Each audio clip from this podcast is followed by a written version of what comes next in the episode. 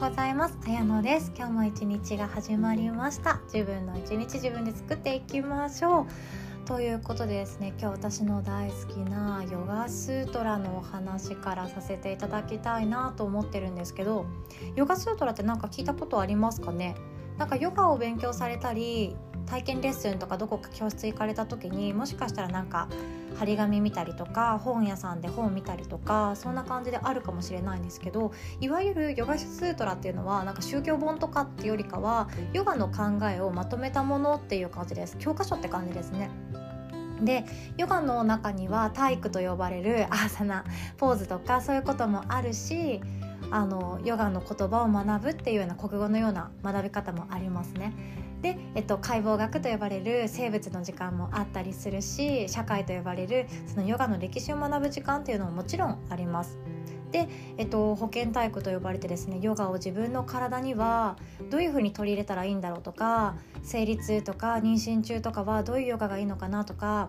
そういう感じでですね取り入れ方っていうのを学べる時間もあるんですけれどもこのヨガスートラっていうのはどちらかというと国語と道徳の間っていうようなイメージで持っていただけると分かりやすいかなって思うんですね。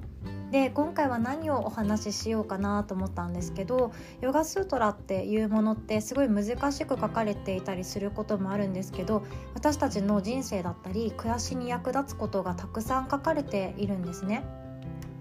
でカタカナ用語であのその山に山とかいろいろあったりとかアヒムサっていうような非暴力っていう言葉もあるんですけどもそういうのってなんか分かって今いつの間にか分かっていくのでそういう言葉って別に覚えなくても私は普通にヨガと接するならいいと思っていてその考え方がすごい私は好きなんですね。ヨガを伝えたいって思ったのがこのヨガスートラにもあります。で例えばあの分かり合えない人もいると諦めを知るとかこの他人は変えられないよっていうような気持ちそのものを私はすごい共感できました。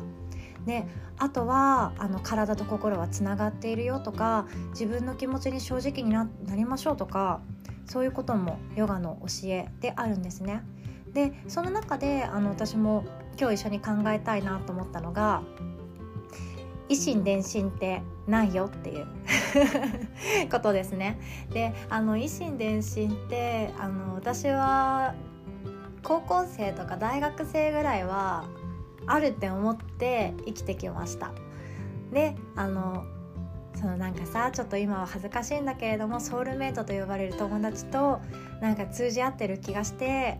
でなんか自分が傷ついた時は相手も同じように悩んでいるからちょっと LINE しようかなみたいな感じででその子もなんか悩んでいるからあよかったやっぱタイミングが合うねソウルメイトだね今日ご飯しようよみたいな感じの関係がですねとても大好きでその当時はその私の毎日を彩り多くするものであったしそういう交友関係というものが全てだったので大切なことだったんですね。でも維心伝心っていう言葉があるからこそ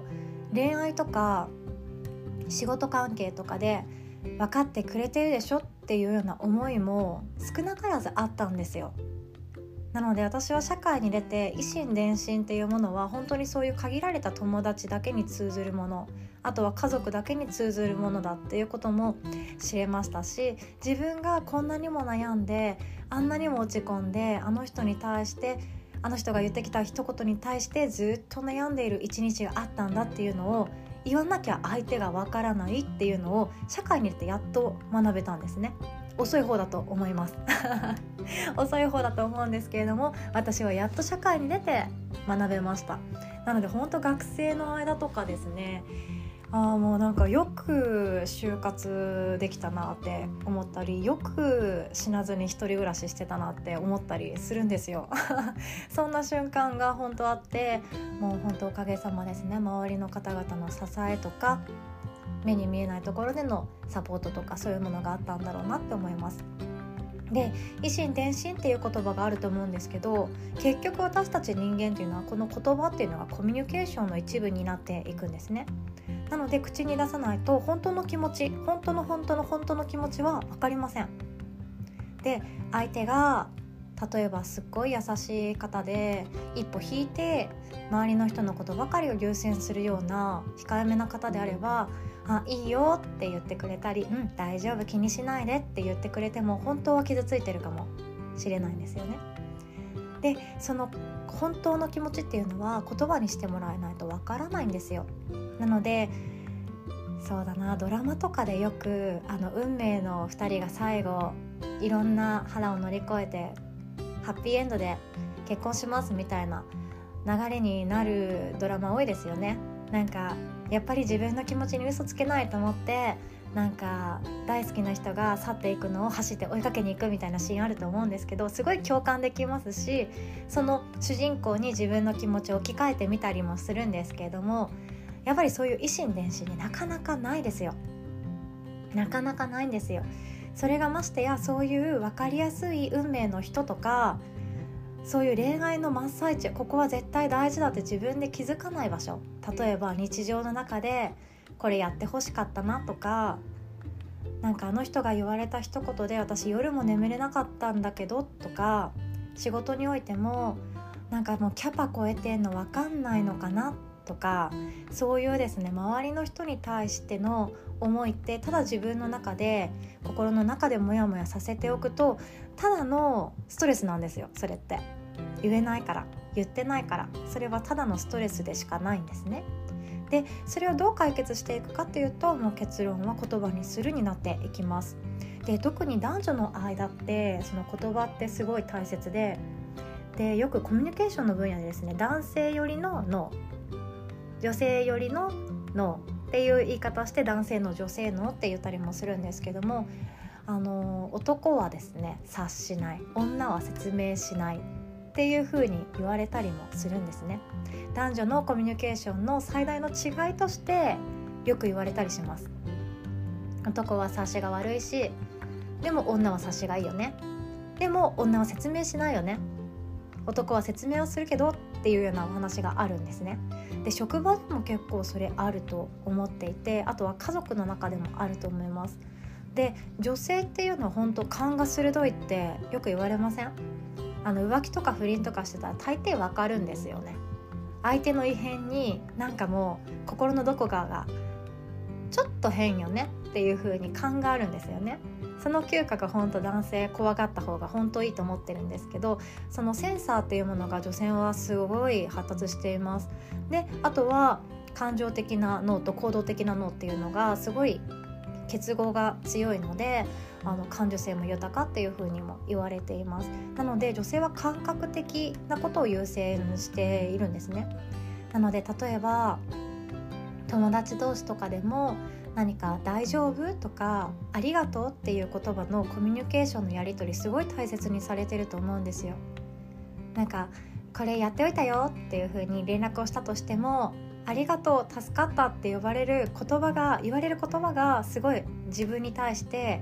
嬉しさを増したりとかあやってよかったって思えるんですけど男性の場合ってこれやっておいたよっていうことがただの作業報告に捉えられることって多々あるそうなんですね。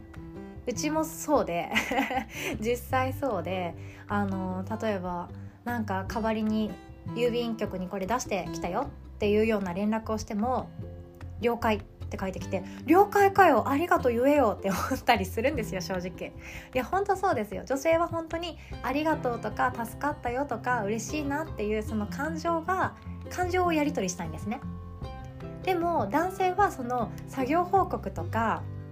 そういう目に見えて起こったことに対して何かを発する。理解した。ありがとうっていう言葉がなかなか出てこないっていうような現状にあるそうですしなりやすいんですね。でこれ全ての男性全ての女性がそうではなくって男性よりの脳の仕組み女性よりの脳の仕組み両方掛け持つ脳の仕組みを持っているバランスの取れた人とかいろいろとあると思うんですけれども女性ってそういうことを求めて無意識のうちに何かをしているんですね。なのでなんか相手に感謝されてないなとかこんだけご飯も作って家事もやって育児もやってしかもパートの仕事もやってるのに感謝されないな私って思ってしまうのはそういうところにあると思うんですね。私も同じです。私も同じでなのでそのモヤモヤってどうしたらいいかっていうともう言葉にするしかないんですよ。なんか私ってこんなにも頑張ったんだけど頑張ったアピールっていうのがいたんじゃなくってただお互いがありがとうって言い合いたいだけなんだよねっていうような話がしたいだけなんですよね。で男性からすると 今度女性に対してはその感情で話しかけてくる女性に対してなんかもうちょっと具体的に話してほしいって思ったりちゃんと説明してよって思ったりするんですよね。で女性の場合はその感情で動いてるので以心伝心寄りな感覚だったりするわけなんですよ。私がこんなにも傷ついてるの分かるでしょ？と思ったりするんですけどもちゃんと説明しないと男性って本当に分からないそうですよ。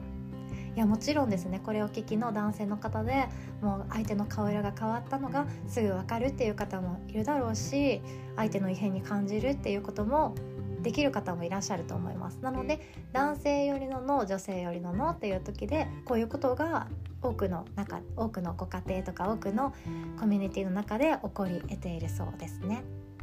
なので感情的な女性とそして論理的な男性。もちろんこれは男性女性っていうのは違いますし私どちらかというと実は男性脳なんですね。そうなんですよ。男性脳なんですよ。なんか衝動買いもそんなにしないしもうこれを買いに行くって決めたらとにかくそれしか買わないし ちょっと男っぽいなって思うところあるんですよね。自分でも気づいておりました。なんですけれどもこの差とか相手の性格って女性同士でも違いますよね。男性同士でも性格って違いますよね。個性みんな違ってみんないいっていう言葉がある通りなのでその個性を潰すのではなくてお互いの個性をよりよくうまく活かせていくためには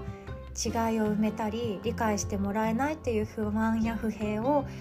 収めるためにはその言葉を交わすっていうのが一番いいとされています。なので「わかるでしょ?」って思う気持ちっていうのはもう100歩譲ってその言葉を NG ワードにしてしまいます。わかるでしょ？っていう言葉は言わない方がいいですし言っても分かってもらえないので「わかるでしょ」の代わりの言葉を探していきましょう。本当は寂しい本当は苦しい本当は悲しかった本当はずっとあなたのことで悩んでいたっていうようなことを素直に吐き出せるその勇気だけで埋めていける関係ってあるんじゃないかなって思いました。ヨガスートラに学んでですねこの言葉自分の人生に生かせられたらなって私も今日思っております。本当勇気がいるんですよね。相手に対して言う言葉ってすっごい勇気いります。私もそうです。言えないなって。この言葉を言うために一日ずっと考えてきたしこれを言葉が言えたら一日すっきりするのにあ今日も言えなかった。とかありますよね。で一度言えなかった言葉があると翌日もその次の日もずっとなんだかなって思ったりするわけなんですけども言わなきゃ始まらないんです。維心伝心なんてそんなにないですよ。まあ中にはですねそうやって思ってるコミュニケーションの方もいらっしゃると思いますが私たちは言葉をしっかり使っていきましょう。では今日も最後までお聴きくださりありがとうございます。今日も同じ空の下皆様の幸せな一日願っております。おしまい。